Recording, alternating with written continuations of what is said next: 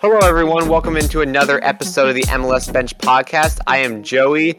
With me today, as always, are Andres and Matt, and we have a massive, massive episode today. I know I usually say that a lot, but it is always true, and in this case, very much so, because a ton of MLS action to talk about stemming basically from a week ago. Um, we had the midweek, then we had the uh, weekend games that we're going to touch on, and then obviously, uh, you know, Open Cup final. We touched on that a bit last week. Orlando versus Sacramento Republic, and uh, you know the Cinderella story coming to an end in that one. So so much to talk about. But as always, we'll hit first on league action. And I think we can start with Minnesota and Dallas. That was basically the first game of the weekend. Uh, Minnesota at home, a team that had been pretty solid all year, had basically retained their playoff spot throughout, um, now sitting fifth. And that is because FC Dallas went into Minnesota, took all three points in convincing style, particularly in the second half. Uh, three goals um, in in the second half, I believe, and that puts them currently third in the table and drops Minnesota to fifth a, a little bit to touch on in this game. Nothing massive in terms of we we know that Dallas is a really good team. We also know that Minnesota is going to make the playoffs and is going to be fine. But the way in which it happened, Andres, is slightly surprising. With Dallas, at least on the scoreboard, you know, I'd say romping Minnesota.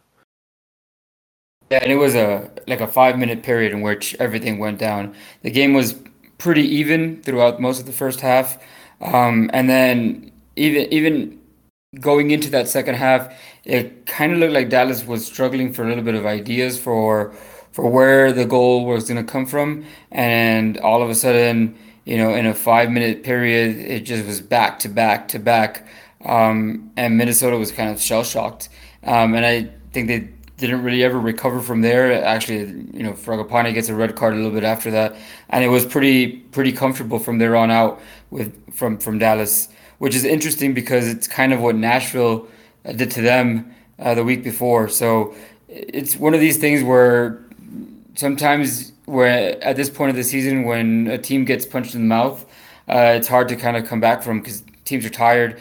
Uh, they've been playing a lot of games, and that's just kind of what happened here with Minnesota. I wouldn't take too much into it going forward. I think it's I think it's encouraging for Dallas that they can bounce back from a, a rough result the week before.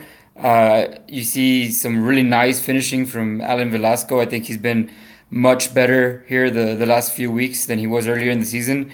Um, and so, yeah, I think from Dallas, it's encouraging. From, from Minnesota, one of those um, where, although they didn't particularly play well against Houston, uh, then they had a bad result against Salt Lake. Uh, they didn't particularly play very badly here. They just had a, a bad five minute run. Uh, I think you, you, can bounce back from that in the, in the coming weeks. Yeah, I, I, I love that you mentioned uh, getting punched in the mouth because there's another match that I, I definitely want to bring up a, a, similar point on.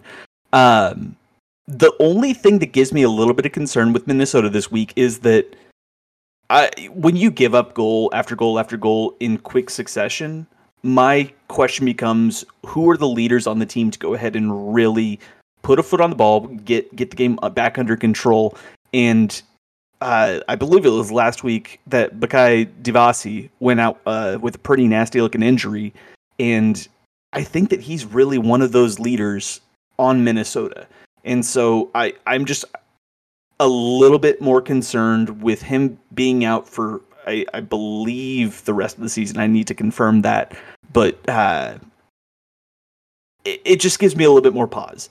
Now, when we're looking at uh, Dallas, and, and I'm kind of, I also have uh, Matt Doyle's column up.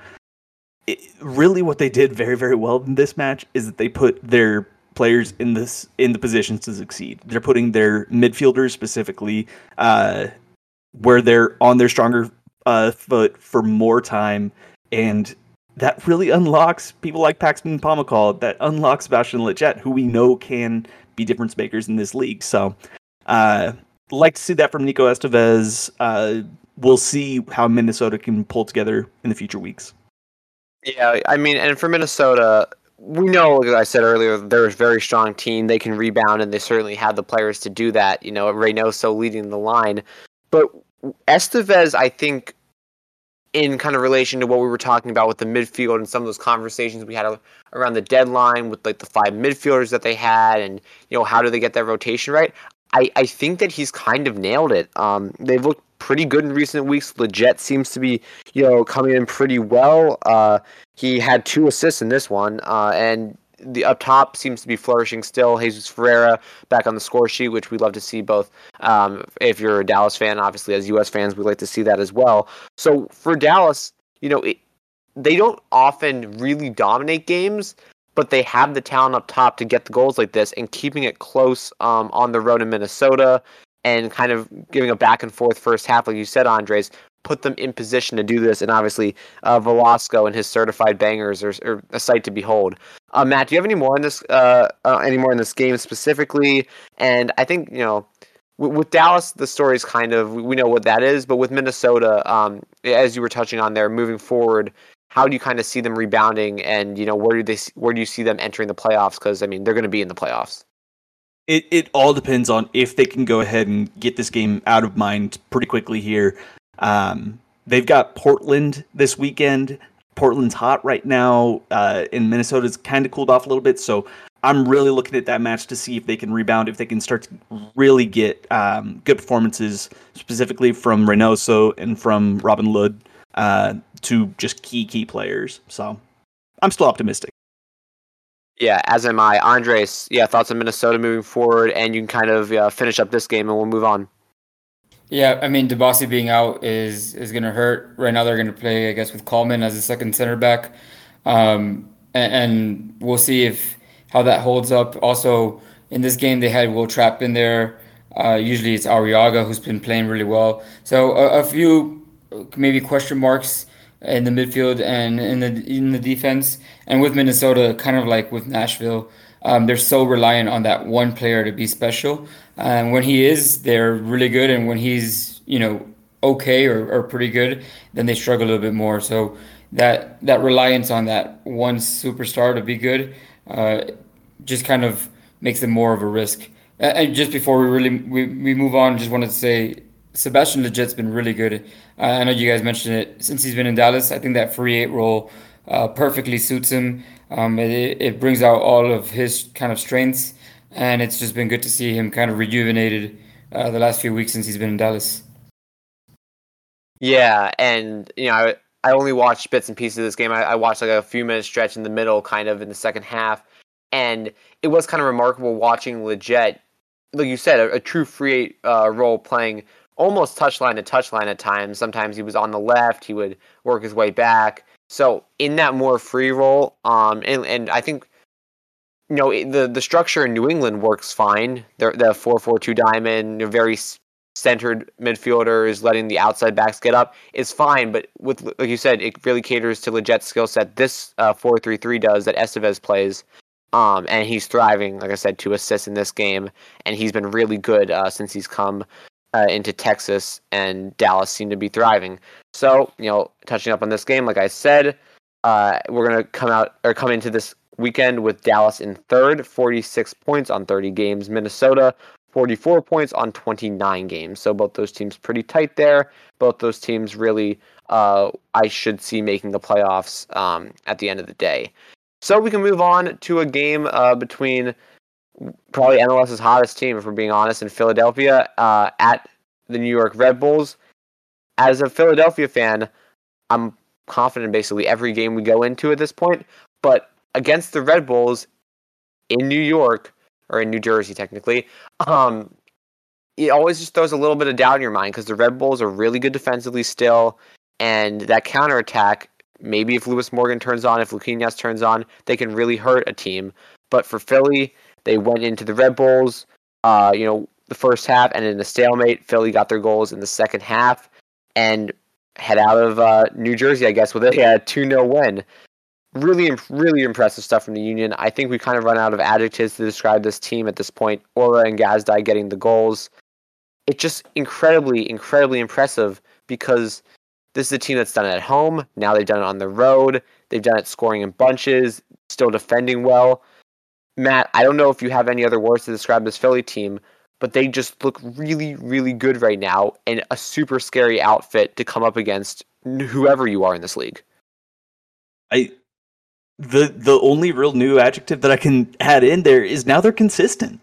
And we're we thought that the attack would eventually fall off, but it's still going entirely well. And this this match was one that I really kind of kept my eye on because New York tends to find a way. They've been better away from their home or uh, home stadium most of the time, but um, what happened in this game was a couple of opportunities that New York had, but between Philly knowing when to foul or just getting really, really good play from Andre Blake from from their two center backs, it just sets them up to succeed so well. Um, so it New York had opportunities here, but they don't have the right person to go ahead and put those away.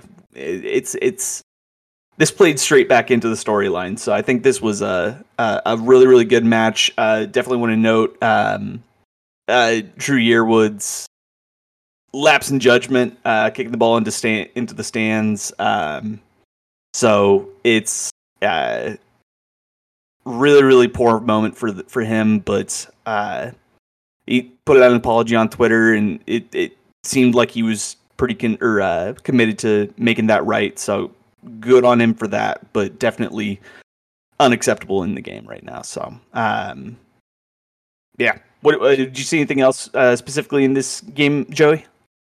Yeah, I mean, in terms of, I, I flipped this one on the second half, and thankfully where the goals were, um, and it was just the way that McGlynn plays. First of all, setting up, uh, setting up the first Uhre uh, right after the stroke of halftime. Um, is just it's levels above. And I know I've talked about this kid a lot on the pod. Not really kid anymore. I think he's like 19 or 20 years old. But his his presence, his ability to play any ball on either foot is just just it's levels above what I think any union player can do, what most US players can do right now. It's it's something special, one to watch for the future. And I think, like you said, Matt, it's that consistency. Because as a Union fan, you know, if this had been going on, and we know that we can play defense like this, we were able to play defense like this a year ago, two years ago. That was never the problem. Andre Blake is a stud. Jack Elliott, Jacob Glesnes, Jose Martinez. You build from the spine, and good things happen. And the Union have seen that. Have seen the results to that even before this season. But adding in those players up top, seeing that come good in the last month, and then seeing in a game like this off some rest, where you know you're going upstate to a, a good defensive team, right? Uh, or Rebels still have that spine that we've talked about in you know recent years with Yearwood in there, with Long in the back, and Sean Nealis and Coronel. It's a good team, but the Union were able to dismantle them in the second half, and I think that also goes to staying patient, which is something that when it got later in games, the Union would sometimes you know. Union also often had to get a goal early and just defend and defend and defend and Union now have the ability to wait and see what happens and make adjustments and still get goals, and that's something special. Andres, I know you didn't uh, watch this one, but I am interested in coming to you in t- in terms of how you see, um, I guess Philly heading into the playoffs. They could, uh, they already clinched the playoffs. I'm not sure if they can clinch the East this weekend, but we're kind of getting into that conversation where Philly is just on another level in the East do you see any team in the East, you know, playing a game that could beat Philly, or do you think Philly on their day is just levels above anybody uh, in this conference? I mean, in, in any sort of el- single elimination game, there's always a chance, right? There's always a chance that somebody keeps it nil nil, gets a good a, a good bounce off of set piece, and and kind of scrambles away. Uh, but it, it, I think at this point, it'd have to take something like that in terms of who's playing the best uh, soccer, who is the most uh, solid defensively. I think it's it's head and shoulders clearly Philadelphia above everybody else there. I think I'm looking through the remaining games, and even though they've only they've, they've got a game less to play than LAFC, and they're tied on points, based on the remaining schedule, you could argue that Philly should win the remaining four games, um, and LAFC's got a, a tougher road in the last five. You you might get a supporter shield out of this. Um, and they are six goal differential away from the all-time best goal differential in MLS history at this point. And I don't think anybody would have expected that. Even 15 games into the season. Uh, I think we thought Philly was a good team, but we were talking about how they were struggling to get to turn draws into wins and to score more than a goal in a game and so on. Um, and it's just been incredible the last three months. So yeah, for sure, head and shoulders above anybody in the East. The only team with the top end talent, I think, uh, uh, to match them would have been New York, and they've they're they're a mess. We could talk about them later. Um, so yeah, for sure, can they be beat in a single game? I think anybody can, uh, but they have to be heavy favorites to make a MLS Cup at this point. Yeah, very much agree. And, and just to touch up on that before we move on, because there isn't much more to say about this game. Um, Gazdag 18 goals, Carranza 14 goals, or uh, 11 goals, and that's with him, you know, basically not playing good a good amount of games until beginning of May, you know, so even late May and beginning of June. So super impressive 43 goals from the Union's front three that they trusted uh, to provide them, and they've come in big, big time, especially in the last month or so. So for the Union, like you mentioned, Andres, it's 60 points on 30 games, uh, second in the league, first by a very long way in the East. Um, and then uh, for uh, Red Bull, sorry, it's 47 points through 30 games, third in the East, and fifth in the league. And I guess now, just while I'm thinking about it, because uh, Open Cup guarantees a CCL spot, so congratulations Orlando for getting into the CCL. Even though Supporter Shield is very important as it pertains to playoffs and all that good stuff, the top seed in the other conference that doesn't win Supporter Shield also goes to CCL. So for the Union, just a little extra incentive to close out uh, their run in the East and guarantee themselves a return trip to CCL after a year off. So that's basically all we got on this game. I'll move on uh, to I think maybe the biggest game of the weekend, just in terms of result, is Nashville um, hosting Austin at Geodis Park. And first half, pretty back and forth, chances for both squads. But after Walker Zimmerman opened up the scoring and Hany Mukhtar grabbed too late, it was Nashville winning 3 0 and in the end convincingly over a very, very good Austin FC team. Andres, I'll start with you on this one. What does this say about Nashville as a squad, a team that had been fluctuating, had some highs, had some lows this season, but absolutely just put their stamp on a, a playoff spot, I think, and Hany Mukhtar with a great bid right now for MVP. What do you see in this game? I think it says that Hany Mukhtar is probably the best player in the league right now, um, especially when he's on, uh, like he has been for the last month. Uh, he he destroyed Dallas uh, at home a couple, a couple weeks ago, and he, you know did the same here to Austin, and he just gets in so many good spots. He's super silky on the ball, uh, so dangerous all the time, and that's you know if Nashville can defend like they have in, in the past, uh, get set piece goals from Walker Zimmerman, and then when when when Hany's on, uh, you know there's a reason why that team has been pretty much uh, dangerous since they've come into the league. And Austin, you know, I still have my my doubts here on them defensively. Uh, you know, since they beat LAFC and we sung their praises, they've struggled a little bit here. Um, and I think this this type of game is a type of game that shows that that they can be had. Um, so interesting to see Nashville kind of turning the corner and Austin maybe with a little bit of a hangover after LAFC uh, sputtering a little bit. I want to kind of touch a little bit on on that. Um, if we agreed that, or we agreed a little bit that uh, Austin kind of showed the the template to go ahead and knock off LAFC. I think that Nashville did that to Austin, and because they scored their goals in a, a couple of ways that I think is pretty repeatable, and specifically. Austin's set piece defending is very, very poor. Like, uh, I think Zimmerman had like eight feet run up free to go ahead and get the head or get on to the first goal. And you know, if you can deliver decent service, you're going to be running directly at their shorter players. That's that's a problem for them because this also happened. It, Nashville is also just lucky to have both Zimmerman and Romney, who are massive aerial threats. Um, but I think that when you're starting to get into the playoff picture, Austin needs to find a better way to defend set pieces. Uh, and then I am just kind of flabbergasted that possibly the best move of the most recent transfer window was Jacob Shaffelburg coming from Toronto to Nashville because he gives them the one thing they've really, really lacked, which is just straight line speed. And his ability to get back behind the opponent back or the opposing back line and then just give his teammates a little bit of time to go ahead and get further up the field so that they're attacking with numbers has been really, really helpful. He's looked so dangerous game after game after game. So a couple of inspired moments from from Nashville here. Yeah, I I'm really impressed with Nashville, man. I need to get Tim back on the pod.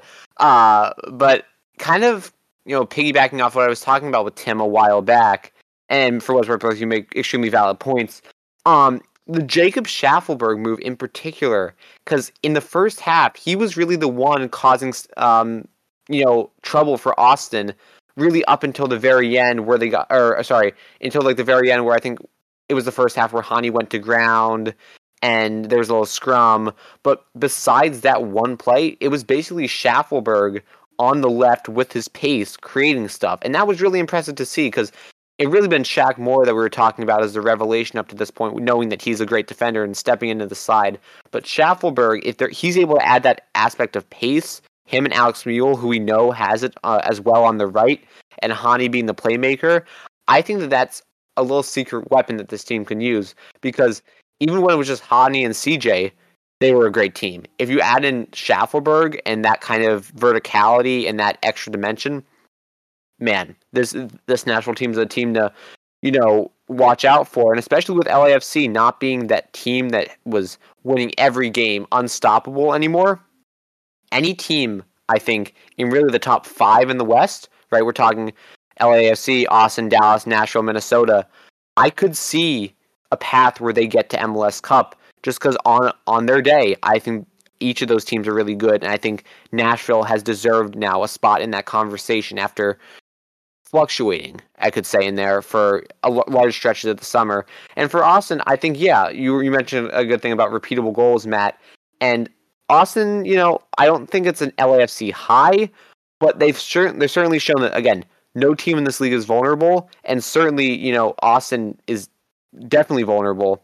Um, if they're able to stay around in that second uh, that second seed spot, which I think that they will, they're probably going to progress at least to the first round or two of the playoff, just because they will be playing you know little weaker teams at home. But the the blueprint is out, and Nashville provided a big, big, big result that I think will have a lot of teams talking uh, for a while moving forward. Andres, I'll come back to you and we can kind of start to wrap up our conversation on this game in particular. I guess when you see Nashville defending as well as they did, a few shaky moments, but in the end, really a pretty solid performance. What does this say to you about a team that, you know, at times this year has looked a little vulnerable in what we thought was their strong suit last year, which was that defensive the defensive side of the ball. And adding in Shaq Moore in particular, do you see this defense kind of back up there as one of the best in the league? I mean, it, it always should have been, right? I think we were all kind of scratching our heads as to why why it wasn't, um, and and the expected goals and the points out of expected goals always had them as sort of one of the unluckier teams in the league throughout the season. Um, there was some stats about how much pressure they put on the ball and so on. That was a little bit down, um, but outside of inexplicably um, set pieces, they've always been one of the better uh, defensive teams. So I think you know they should be up there. Recently, it's turning the corner um, to be that again, and it wouldn't be surprising to me if that's kind of the run that they go on, uh, because the talent is there, the structure is there, uh, and they've had the success in the past. Uh, there's there's really no reason why it shouldn't be. Yeah, I'm. I, I agree with all that, and like you said, you know, they had they dipped a little bit, but you know now that they're back, really they shouldn't have gone anywhere. And with the pieces that they have, Walker, we love him so much. He's such a good player. Uh, Matt, anything more, you know, that natural defensive side of the ball, or just generally this game before we move on and you know keep this train chugging? No, I, I actually I want to just take a look towards Austin for a second, and I'm I'm really interested. What I'm going to be looking for really this weekend because they have now lost two on the trot they need to go ahead and turn it around, and I need to see that come from the leaders within that team. So I'm really looking to see does Driussi have that level of game that makes me think, oh, okay, no, they're they're fine. This was a blip, or is this going to be something that we're going to keep on seeing? And they've got they've got Seattle, and we haven't touched on Seattle yet today, but there Seattle got a win against Houston to to kind of stop the skid. They are you know just teetering on edge from basically being eliminated. So they're going to be absolutely desperate to get three points against Austin. So this is uh, a big test for for Austin and also a huge game for Seattle. Um, so yeah, that's that's probably one of the the bigger games coming up this weekend. Yeah, uh, and like we said, we haven't even really touched on the games coming up, but massive games, and you know, I, I think both these teams are set up pretty well. But yeah, the Galaxy uh, for Nashville and for Austin, it's Sounders. So and it's at Sounders for what it's worth. So both these teams have to keep it rolling, especially and I think we were mentioning this earlier when we were talking about Austin and their kind of run. It might have been after LAFC. They have RSL coming up. They have Nashville again. They have uh, Van- they have Vancouver, and then they have Colorado after this uh, Seattle game. So all in all, you know that's two, maybe three teams of Vancouver still hanging around at the bottom of the line that could really pose a problem for Austin uh, coming uh, down the home stretch. So for them, they have to keep their head on their shoulders and continue to chug out the results that they were putting up very impressively over the summer. And for Nashville, just keep it going because for Nashville, they're eighth in the league. They are fourth in the West on 35 points, or, or sorry, 45 points through 30 games. And Austin, like I said, 51 points through 29 games. Both these teams, MLS Cup contenders for sure. I think we can move on, lads, unless you have uh, anything else to throw in there, to the last game that we really want to touch on in full before we hit the Open Cup, which is the Canadian Classique. It provided a good one, a uh, but a not not all expected, not all unexpected uh, win for Montreal 4-3. It was the way in which they did it, a 4-3 result over Toronto at BMO that provided some talking points. It was Lorenzo Insigne with two and Federico Bernardeschi with a penalty for the hosts. And for uh, Montreal, it was Kamal Miller, Djordje Mihailovic, Kei Kamara, and Alistair Johnston getting the four goals that sent them over the top. So, Matt, I'll start with you. What do you have in this game? And what a crazy game it was. Uh, it's so much fun for the neutral viewer. I this this match was everything that you could expect from one of the best rivalries in MLS, in my opinion. Uh, and this is this is the match that I wanted to come back to. What happens when you get punched in the mouth? And Toronto was flying high, and they got punched in the mouth. Two goals in two minutes to go ahead and pull it, pull them back level, and then they completely collapsed. Um, and uh, all a lot of credit needs to go to Montreal because they are so good at doing the little things and getting the absolute most out of you know very very solid but not you know we're not talking about Bernardeschi on their team. We're talking about Alistair Johnston. Um, there's there's just a lot to like but I am looking at that Toronto backline and I'm saying what is going on guys? Uh, and really I'm particularly looking at at Chris Mavinga for Kei Kamara's goal to go ahead and give Montreal the lead. Uh, I Joey, correct me if I'm wrong, but I believe that the scuffed term is he or Kei little brothered Chris Mavinga. Um, yeah, correct, correct. Just, just outfought him. Like the, it, Mavinga had position. He had, uh, you know, the the ball in a better spot, but he just completely lost out. And so there's just some mental errors that then become massive when you look down the line. And I'm I'm even more concerned for Toronto too because at the end, after his uh, you know consolation goal at the end, Insigne pulled up lame, and that's effectively half of your goal production since both he and Bernardeschi started uh, playing regularly. So Montreal did the right thing got the win when they needed to. These games are always tough because it's a rivalry, it's heated, but Toronto, I they're just they're done. I I just don't see it. And that's a massive shame too cuz like we said, those two new signings, their two massive signings, have been producing every single game. Lorenzo Insigne, two goals. Bernardeschi, another one. They've had impressive tallies up to this point as well, right? Like Bernardeschi's already on seven goals. Uh, Insigne on six. They've only played like what ten games or something like that. So they're scoring. They scored three at home, but you can't give up four and expect to make the playoffs. And for Montreal, Andres, I think this is yet another example. And this team is well rounded. They can defend, not necessarily well in this game as they have in other games, but up to this point, like they let up one goal, zero goals, zero goals. Like the last three games, they let up a combined one goal. This is a team that can, and obviously in this game, scoring four. They can do it on both sides of the ball. What impressed you about this team? So first on on, on the Toronto side, we said a couple weeks ago we you know Toronto might win a couple games four three and lose a couple games four three and and here it is. This was exactly what you could expect slash fear if you're a Toronto fan is that you can score amazing goals and then just give up pretty bad ones right afterwards. Um, and it's you know exactly what you would have thought could happen. And they gave up all three all three of goals at the beginning. The first three that basically gave up the lead and, and gave Montreal the lead were totally different. They don't get pressure on the ball. They get manhandled one on one. They don't follow runners.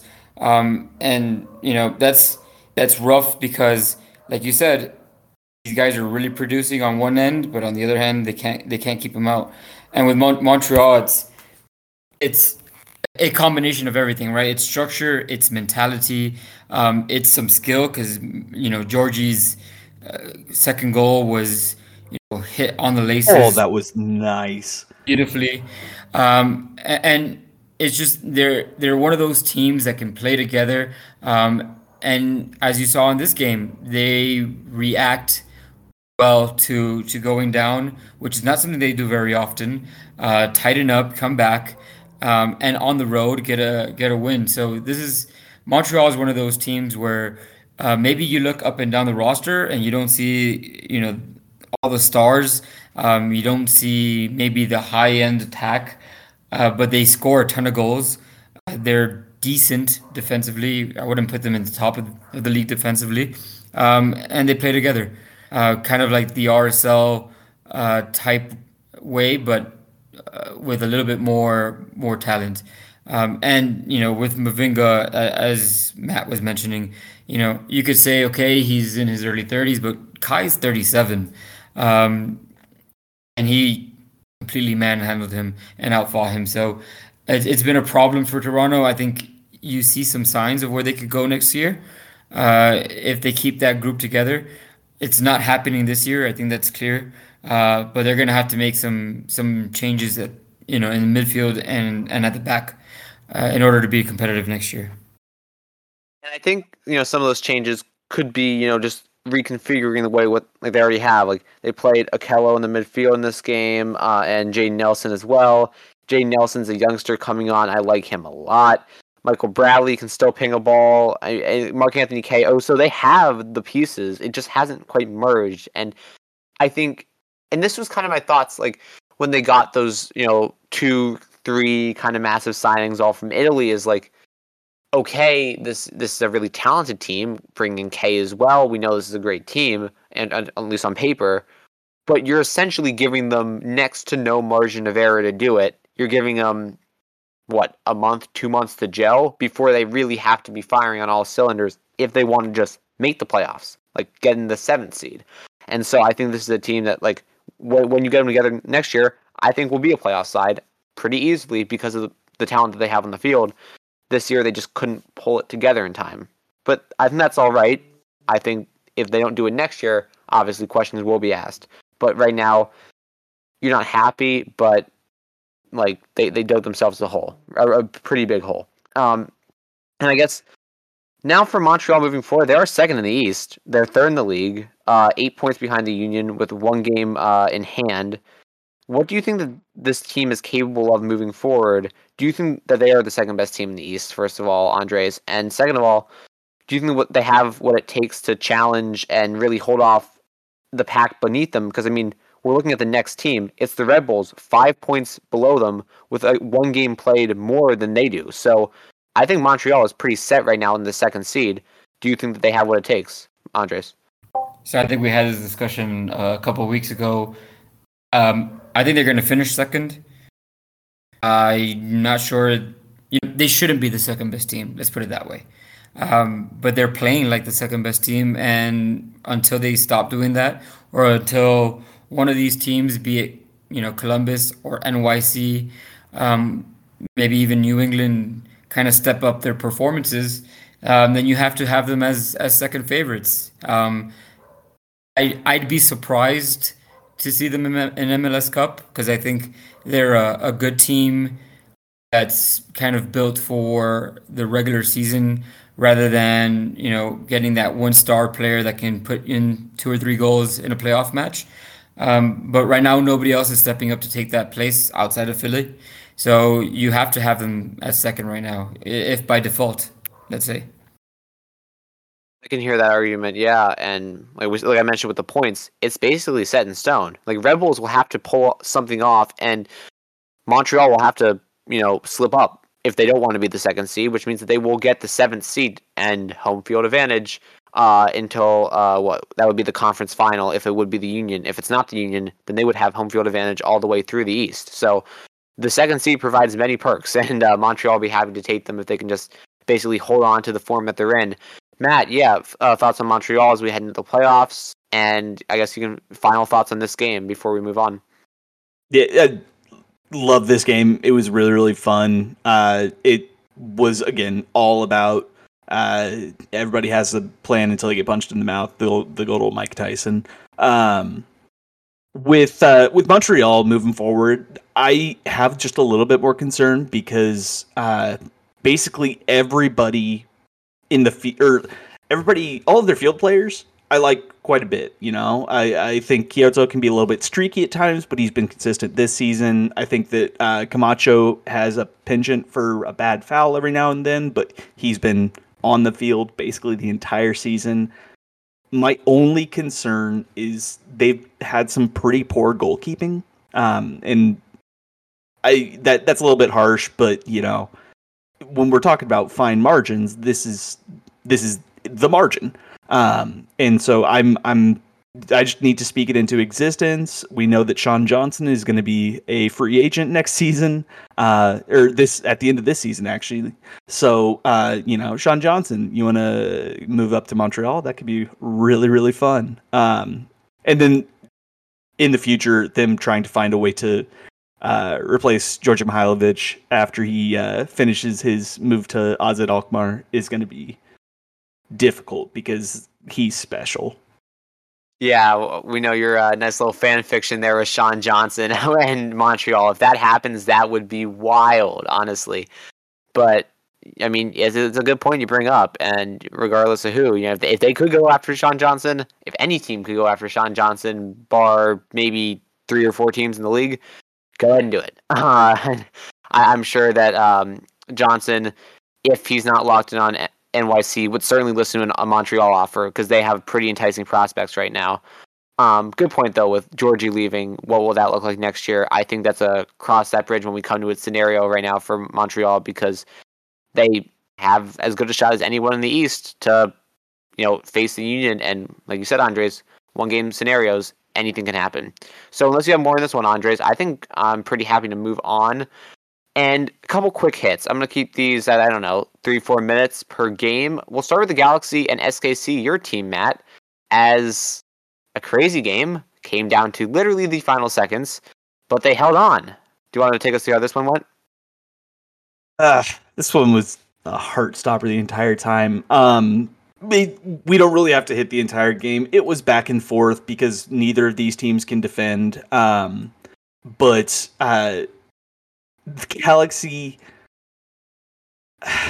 get get one goal from penalty. Uh, they or actually both teams get one goal from pen, uh, penalty. Um, uh, Chicharito finishes off a really really nice goal in the first five minutes or so. Uh, Felipe Hernandez just outworks again uh, the the Galaxy back line. Uh, and then Chicharito pulls up with the Panenka for basically a spot in the playoffs. Like that's that this is the, what separates you know them in Portland from the the seventh spot in the West. I cannot understand what was going through Chicharito's mind on that one. So uh, I don't know. What, what do you guys do? You guys have any uh, thoughts on a good old fashioned Panenka pen? No, I saw uh, Michele Giannone's tweet. Uh, a silent reporter for 2DNA. We love him. Um, and it was a good point that he brought up. That like Chicharito is one of those guys who will go over and explain to him exactly what was going through his mind after the game. wasn't you know blowing off everyone. So I think at least in terms of his character, that speaks to his character. I think in terms of the actual penalty, generally keepers dive. I think is that's the thought. Like generally that keeper goes one way or the other, and Panenka penalties don't often happen because just hitting it really hard to a corner is a great way to score a penalty. But if that keeper dives either direction, that's probably a goal. Andres, any thoughts on the Panenka's? Um, any thoughts on this game? Uh, yeah, there's there's stats going around. Uh, I've seen them in the past that basically penalties down the middle have the highest chance of, of scoring because of what you mentioned, where if the keeper just moves, it's it's a goal. People don't miss off to the side if you're going down the middle, but uh, players don't take them down the middle because of exactly what happened with Chicharito. You miss down the middle, and everybody you know says, "What are you thinking?" I can't imagine you know, going, you know, down the middle when it's so easy to put it in the corner. Um, so basically, it's the criticism that scares them off the best probability, and we saw that exactly happen right this weekend. So yeah, that's those are my thoughts. I understand where Chicharito. I it's unfortunate that it happens for him because if it wasn't for Chicharito, the Galaxy would have never been in the position to to win that game. Um, so it's unfortunate the the criticism that comes after the fact, but understandable because it, it looks pretty bad when you watch it, right? That you kind of just kind of hit it softly and goes right into into Pulskamp's arms. So unfortunate for the Galaxy, they needed those three points. I think they're going to struggle to get above Portland, and Seattle might make a run here. So we'll see where, where that goes. Uh, Sporting's played a lot better the last month or so. So um, even though it's way too late to do anything, I think it's it's encouraging uh, going into next year at, at least yeah, it's it's really nice. It, it shows what can happen when your striker is goal dangerous, and thus people actually have to step to him so that there is more space for both the wingers and through the midfield. And uh, you know, Agada coming in, Thommy coming in, really really good signings. Gives me a little bit of hope for next year, but we we shall see. Yeah, we shall see. But you know, not being last is there's something in that, and. Uh, and like you mentioned, for the Galaxy, sitting eighth right now, two games in hand over Portland, who's that seventh seed right now, three points back of them, uh, one game in hand over RSL for what it's worth, and three points back of them as well. With Seattle uh, hanging just beneath the Galaxy. Uh, so, yeah, it should be an interesting race. We talked about that. The six, seven, eight, nine seeds are all up for grabs as we head into the last, you know, five, four or five games of the season. Uh, but you know, for SKC, Matt, just before I move on, it like Andre said, like you said, it is it's better. There's stuff to look forward to next season. Agada looks good. You know, Sallói and Russell, we know are stalwarts, but Thommy in the midfield too, adding him in, hopefully getting Kinda back. Pulido, we'll see what happens there. You start to get those players back, and you starts to be a team that we can see going back to those SKC levels, which we know is playoff team, contender, that kind of stuff. So I think positive. Yep, yep. Uh, and I think you know the big news for sporting fans this week was uh, Sallói re-signing for another four-year contract. So that's you know one eh, like the the fourth best uh, free agent off the board. Um, that there's there's stuff to like next season. That that front side is going to be packed, um, and trying to get all those players minutes is going to be difficult. But they, that's a significantly better problem to have than we've had this year. Yeah, absolutely, absolutely. Um, with you on that one. Okay, we can move on, I think, and let's hit uh let's hit two more games. How about that? Revs beat NYCFC 3-0 at home. Uh, for the Revs is a massive win that uh, you know keeps their playoff hopes very firmly alive. Only one point back on on an even number of games with FC Cincinnati uh, massive, massive for them. I think for NYCFC, they're still basically locked in as the four seed. They have to continue to not be, you know, not be at their best to continue to slip. I don't think it'll happen. I think they'll stay in the fourth, maybe fifth zone, but they haven't won in uh, the last four games. It's three losses and a uh, sorry, yeah, yeah, yeah. Um, uh, up until this point, it's been uh, three losses and a draw in the midweek versus uh, FC Cincinnati. That game happened. We're not going to talk about that. We're probably going to stick on the the uh, Revs game.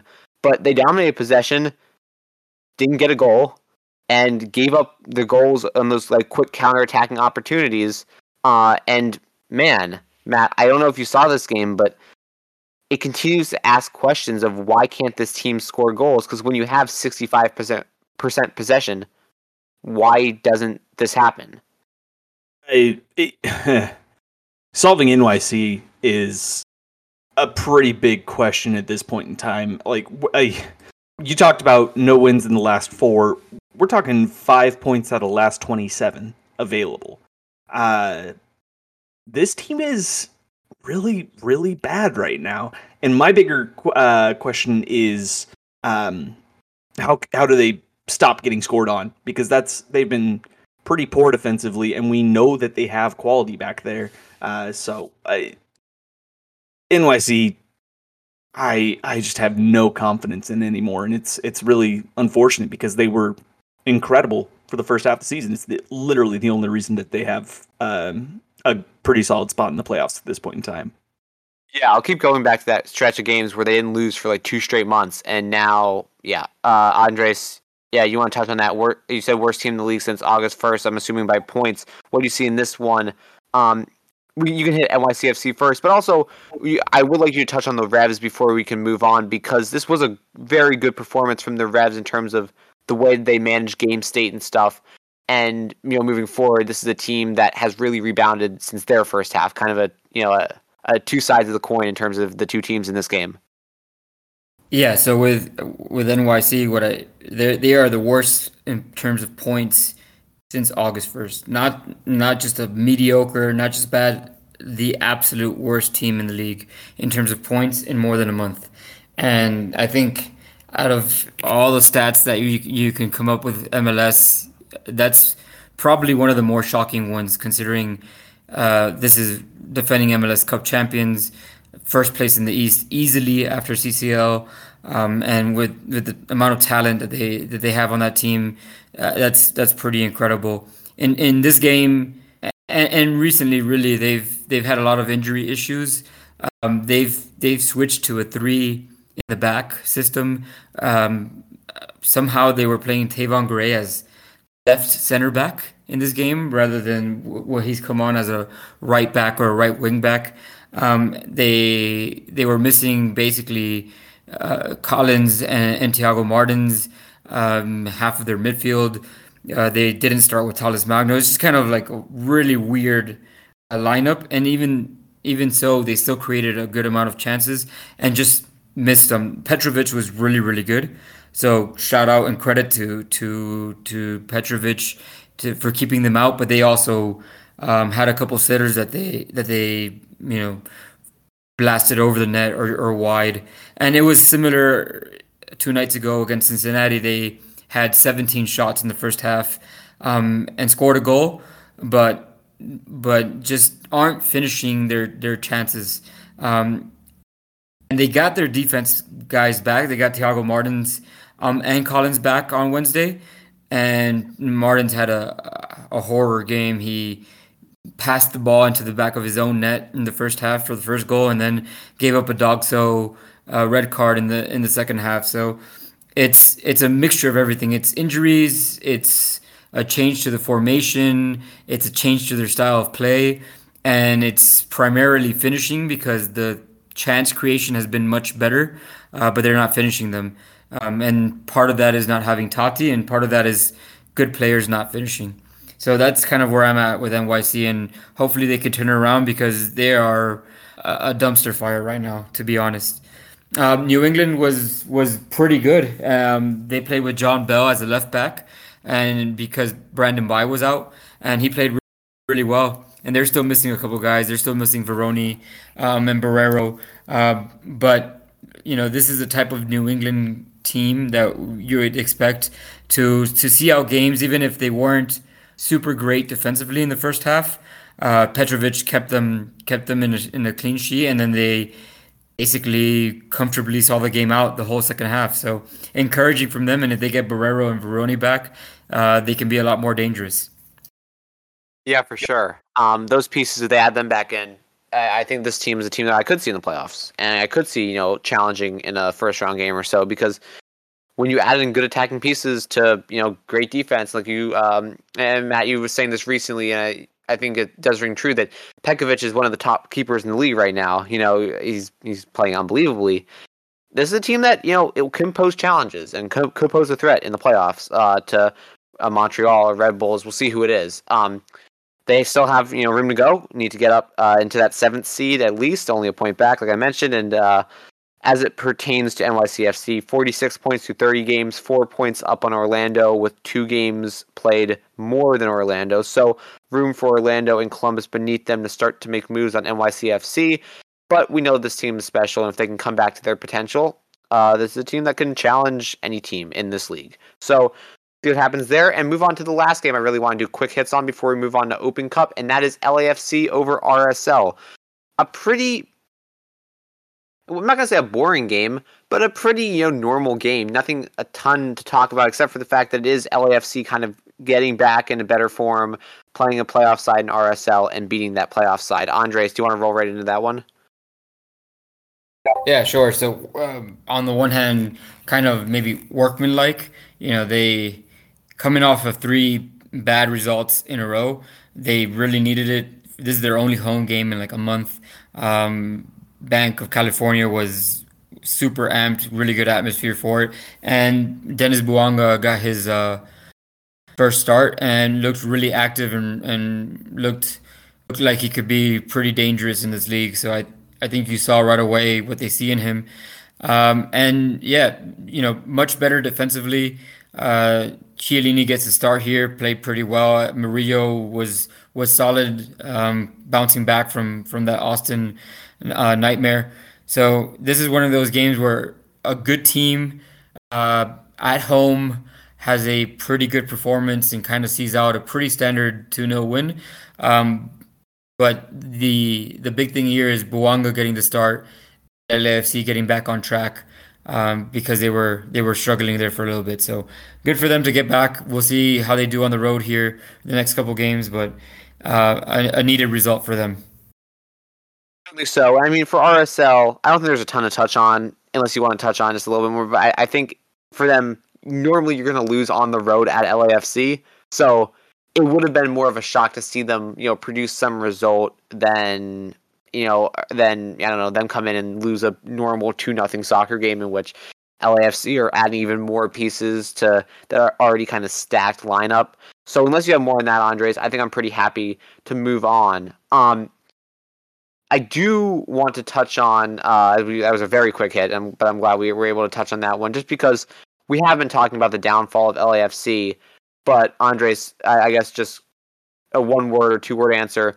You think that they're they're back, top of the uh, West, top of the league, kind of ready to go? Mm, not quite. I think okay. uh, uh they're not. There, it was still wasn't overwhelming. Uh, it was it was decent. It was better uh, they need to they need some time to gel some of those pieces together um, and figure out how they're going to play with especially that whole group of Vela, um, Opoku, Bale, Arango, how all that group is gonna is gonna work together. Um, I think it's better, but they're not quite where they were uh, just yet. We'll see a, couple a, a, couple more performances, um, a little bit higher end, and, and then I'll be ready to say that. Yeah, just a really quick question on this. Uh, so I'm just looking at the expected goals based on the the FotMob uh, figures. Uh, LAFC three, but RSL being di- like way way down at two, uh, 0.29.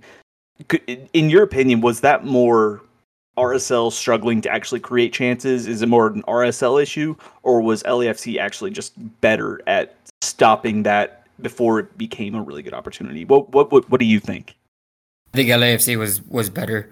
Um, I think RSL tends to struggle to create chances out of regular run of play, anyways. Um, usually it's coming off of the other team attacking. They get the ball out of a corner or, or turnover, hit a big switch, and off to the races. Um, they didn't really have that opportunity against LAFC, and then you know Cifuentes and Ilie were really good in the middle. Um, Latif also. So yeah, I'm not sure this is uh, super indicative of RSL. That's kind of the way they play, anyways. Uh, I think most of their xG comes of one or two chances in transition for Cordova or, or Savarino, um, and they didn't really get them. LAFC didn't didn't really give them any opportunities here. Yeah, that's interesting. And I mean, I think LAFC are a team that we trust defensively. We we know that they have those credentials in Crépeau and Net that they can stifle teams. I think the thing that you had a little bit of doubt on Andres, myself as well, they haven't been doing that recently. So yeah, I mean a, a good win. Have to see where where they can you know continue this momentum, but a good side uh, in LAFC and RSL now really in the fight for the playoffs, fighting kind of for their lives, trying to maintain that spot. I think they will, but we'll see. I want to move on uh, very quickly before we hit on Open Cup for a bunch of minutes and then, you know, wrap this thing up. Paulo Nagamura uh, got fired after his uh, first year in charge in Houston. Pat Onstad, the GM, remains. For a Houston team that had been up and down and then basically down for the last couple months, I'm not sure if this is a massive surprise, but in a way, to me at least, it is surprising how quickly they cut bait on such a young coach who has promise in this league. I think I'm just going to hit you, Matt, just for time and just because I don't think I want to delve into this as deep and the Houston problem as deep right now. We can touch on that maybe even on its own in a later episode. But what are your thoughts on uh, the fa- the firing of Nagamura and where Houston goes from here? Because they seem to now have thrust themselves back into a little bit of a mess. I think that I come down on it just mostly concerned for the plan. Like, uh, Nagamura was playing like a coach, or Nagamura's team was playing like a team who needed to have a, a coaching change. Now, in in Onstad's um, comments afterwards, you know, he, he brings up the fact that uh, Jesse Marsch had a really tough run at his first job as a, a you know top league head coach. Uh, so I, am trying to remember who the other example he brought up. Uh, it was Greg Berhalter. Um, but he's mentioning that at the same time as he's firing the people that he thinks could have that kind of change in in accomplishment. It's it's just it's kind of all over the place. And I struggle to think that it's an okay decision to have hired him then because it, they don't have a playoff caliber roster. They they there's just there's there's something missing for me. Like it I think that this is much more indicative of Houston being poorly run. And if I'm a, a coach considering moving to the Houston job, this gives me pause. This this tells me this team is a little bit they have a short leash and it it, it just gives me the wrong feeling. I, I'm I'm bummed for Nagamura. I like him a lot. I think he's a really really good uh, really good person, but I'm I just I don't think that I would want this job. Yeah. I, I think this team has questions to answer and we've talked about this multiple times. They have Coco Carrasquilla. They have Vera in the midfield who I like a lot. They have pieces dotted around. Tim Parker maybe still is kind of that veteran presence. They and uh, I think teenage Hadebe as well in the back. Like they have players who I like in this league and have promise. Sebas Ferreira up top. Um, it, it just it hasn't it hadn't gelled this year, and then cutting bait on Nagamura makes it so that I'm not sure it has the potential to gel until maybe you know midway into next season because the coach has to come in, has to see what it's like in an actual game because you can't really simulate actual gameplay unless you actually play the games. So it's going to take time there, and this Houston team might be set back longer than if they just kept Nagamura and continued. I trust Pat Onstad, and he's a smart man. I think he'll make the right decision regarding this, but I think this it was a surprise certainly to see what happened here. But I think all those points are kind of well taken and jumble them up, and I think you probably get some kind of a picture of where Houston's at right now. But I guess if we're going to transition here into a team that is, you know, riding pretty high right now, kind of the opposite of Houston. It's Orlando. It's a team that just won the United States National Championship. It's a team that is going to CCL for the first time ever, the first piece of silverware they have ever gotten. And man, what a way to do it. It looked really tight. Sacramento Republic, the USL Championship t- side, the Cinderella team who had already beaten three MLS teams, came out really strong. I loved the game plan. I really loved the game plan. Uh, and it was working through the first 75 minutes, but Orlando made some subs, and uh, including Benji Michel, and that really changed the game. Uh, starting at the 75 minute mark, Facu Torres scored, uh, broke the deadlock 1 0, scored a penalty five minutes later, and Benji Michel tapped one in uh, at the end of stoppage time in the second half to make it three goals in the span of about 20 minutes and the U.S. and the United States National Championship to Orlando. Andres, I'll start with you. How do you see this one play out? What a game and what a night for Orlando. Yeah, so first of all, congratulations, Orlando City, first trophy in team history. Um, so that's that's awesome uh, good on them for for taking care of business and and getting that done at home. And I thought the game was, I, I think, pretty typical of a of a cup final, especially one where the underdog is on the road. So pretty tight, uh, pretty cagey, not not very open.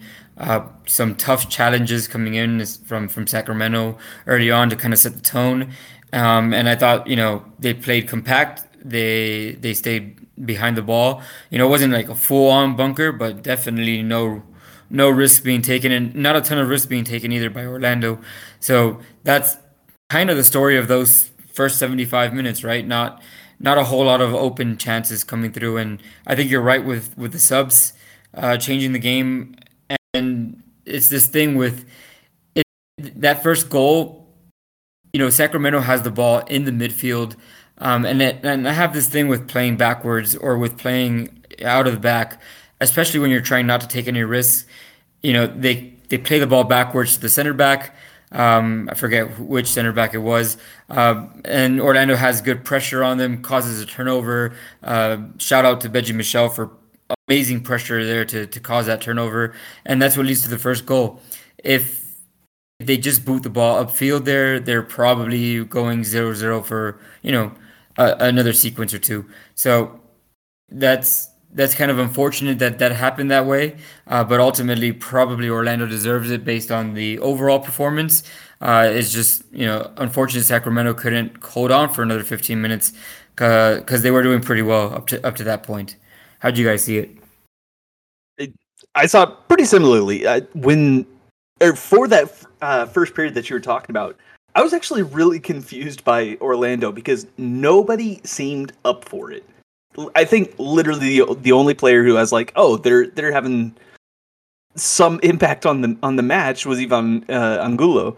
Um, there there just did not seem to be anybody who was confident enough to make uh, make a, a, an actual challenge to really try and do something. And I, I get that that's you know kind of how cup competitions work, but this one, I, I if you can't be up for a game, this is not the game to be to miss out on. So uh, down the or further throughout that, um, Facundo Torres had himself a night. He was electric once the the play really opened up following uh, Michel coming on because, uh, like you said, his pressure was so so good, created space, and the next thing you know, it just gives them opportunities to move forward. So credit to credit to Orlando, and uh, yeah, we'll see. Yeah, a hundred percent uh, credit to Orlando. I, I do want to just hit on this though, because I think you guys, I mean, there's not much to touch on in terms of Orlando. It's a team that should have won this game, had all the fans, had everything going their way, and they did but I, I do really the, the game plan from Sac Republic, they had legitimate, legitimate chances in this game, right? To score goals and they defended well. At times they were on the front foot. Andres, what worked so well in their game plan through the first 75 minutes? And like I feel they deserve a lot of credit eh, regardless.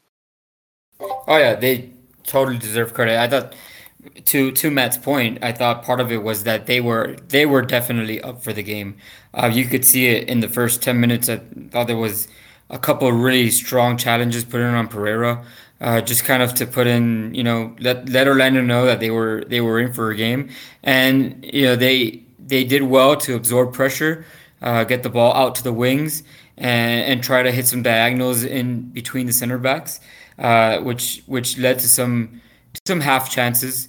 Um, but you know, it wasn't a whole lot of build up or anything. I just thought their energy was really was really good and their structure was really good. Um, and that's usually uh, a good recipe as long as you aren't turning the ball over in, in your own third. So that's kind of what I saw from Sac Republic. I haven't seen a ton of them. It's not you know, there's way too much soccer right right now. If you try to keep up with a bunch of MLS, it's hard to watch USL. So I didn't know a ton about them uh, going in, um, and they were definitely impressive in the way that they handled themselves on the field, um, and it made for a really competitive match, even though they were across the country and on a midweek. So for sure, uh, their energy uh, was impressive considering that that fact. So well on them, but Orlando was just that that little bit better, especially in the last 25 minutes. If if I'm a, a MLS side that you know needs somebody who can actually make a run in beyond the or behind the back line, I'm I'm looking at Malik Foster pretty hard because he was fun to watch in this match. Like just constantly pestering the back line, putting on pressure, and then giving an outlet to his teammates. So really, really fun. I think he he was probably the the best performer from uh, the Sacramento side. Yeah, uh, I I really can't disagree with anything that you said, and I kind of gave my thoughts at the beginning. I guess final final thoughts on what was a crazy year in Open Cup, guys. We love this competition for a reason. Uh, I guess Matt, uh, one minute, best thing of Open Cup. Why you love Open Cup? Oh, it's it's got to be the storylines of uh, lower division sides making runs. I know here in Nebraska, the fact that Union Omaha made a run in this competition actually made news, and and to have soccer in the middle of this country making waves, did not expect that. That was really really cool. Some uh, it's it's the the the storyline for the for this year's Open Cup has to be lots of good runs from lower league sides.